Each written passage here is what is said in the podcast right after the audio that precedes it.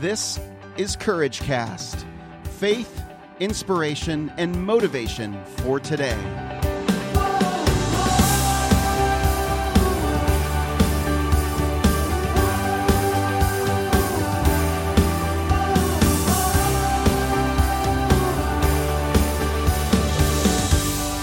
I'm Eric Nordoff, and welcome back to another episode of Courage Cast.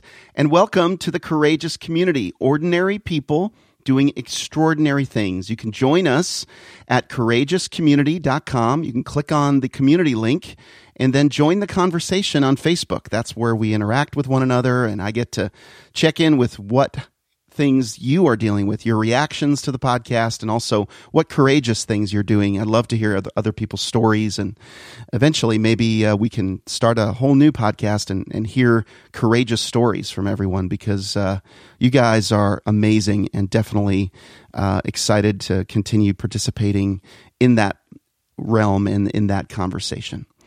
All right, so if you listen to the last episode, then you know that I'm going through the book Radical. It's been powerful. I've been sort of afraid to read it because I kind of like the American dream, and I didn't want to take my faith back from from that. But um, but what I'm realizing is uh, that God's dream is so much bigger than any dream that I can uh, dream up or accomplish on my own. So, uh, the part in the book that I'm reading right now is chapter four, actually, chapter three, I think, um, where uh, David Platt is comparing the current church today which really is reliant in, in America is really reliant so much on systems and processes and uh, God, in reality, sometimes can be an add on to everything else that we're doing. Uh, we get so busy doing everything because uh, we believe we have the freedom to do it and we have the power to do it. And so we become very self reliant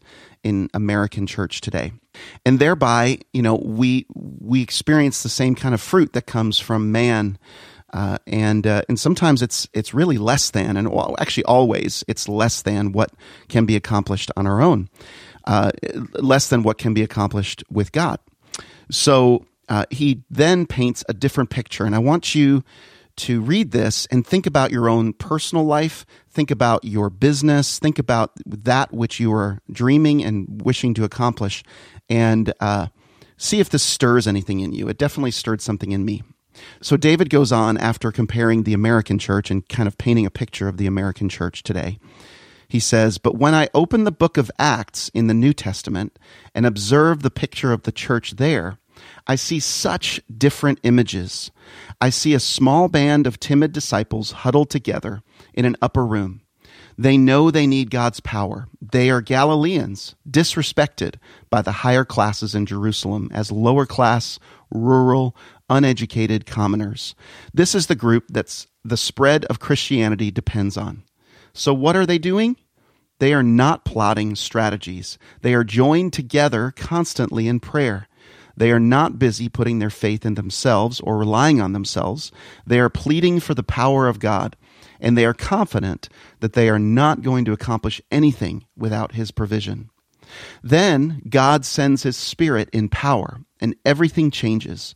These uneducated Galileans start speaking the gospel in a multiplicity of languages that everyone can understand. The crowds are shocked, and Peter stands up to preach Christ. Peter, who just weeks before was afraid to admit he even knew Jesus, now stands under the power of God in front of thousands of people proclaiming Jesus. More than 3,000 people are saved. Talk about church growth. Acts 1 started out with about 120 believers. And now in Acts 2, there are more than 3,000.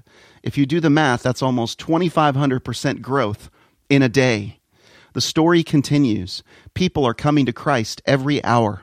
In Acts 3, Peter and John speak the name of Jesus, and a 40 year old man, crippled from birth, stands up to walk for the first time. In Acts 4, they pray until the building where they are gathered begins to shake. In a telling commentary, Luke says, When the crowds saw the courage of Peter and John and realized they were unschooled, ordinary men, they were astonished, and they took note that these men had been with Jesus. It only gets better from there. In Acts 5, the apostles are performing many miraculous signs and wonders among the people. The sick are being healed of their diseases, and evil spirits are being cast out. In Acts 6 and 7, the danger the disciples are experiencing is increasing, and so is God's power among them. By chapter 8, the, the church is scattering to Judea and Samaria, preaching the gospel everywhere they go. Philip gets zapped by the Holy Spirit from one place to another to lead an Ethiopian to Christ. Wait a minute. Let me just pause for a second. Philip gets transported by the Holy Spirit from one place to another to lead an Ethiopian to Christ? Wow. Talk about an adventure. In Acts 9, Saul, the persecutor of Christians, becomes a follower of Christ. In Acts 10, racial and ethnic barriers to the spread of the gospel begin to collapse.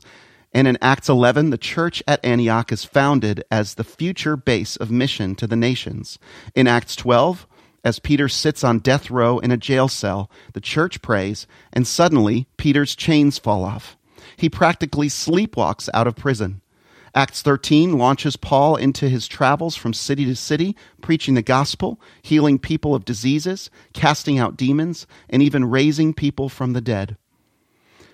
David Platt goes on to say, What I love about the picture that unfolds in Acts is the intentional way Luke, the author of Acts, makes much of God in the way he tells the story. Listen to the language in Acts 2 when Luke re- records the results of Peter's sermon at Pentecost. He writes, Those who accepted his message were baptized, and about 3,000 were added to their number that day. Did you hear the passive language? They were added. It begs the question who added them? Go down to verse 47 in the same chapter, and Luke's make, Luke makes sure we get the right answer. There he writes, the Lord added to their number daily those who were being saved. The trend continues. Acts 5:14 says more and more men and women believed in the Lord and were added to their number. When Barnabas shares the gospel in Antioch, the result is that a great number of people were brought to the Lord.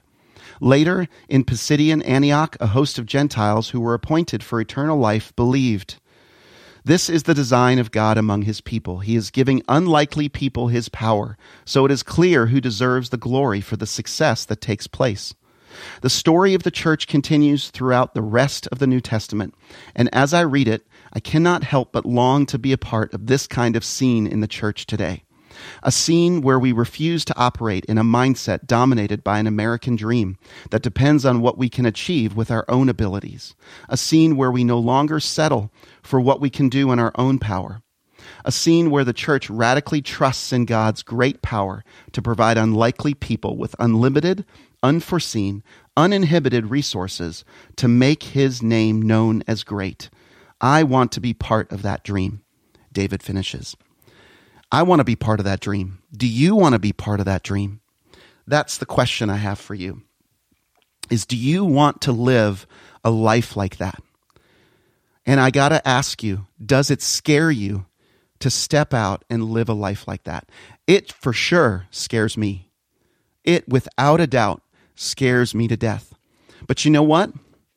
Do you remember how it said that Peter and John were seen as having much courage because they were they were seen as that because they were relying on the strength that came from God.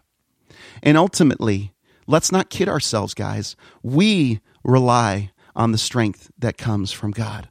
The greatest strength we can ever have comes from our Lord. And that's where our courage comes from. That's where our faith comes from. It stems from our spending time praying dependently expectantly upon the Lord. I'm an ordinary man. I'm an ordinary guy. I'm not an I'm not anybody special to be honest with you. I don't have a bunch of accredited things. I don't have a, any degrees related to speaking this message.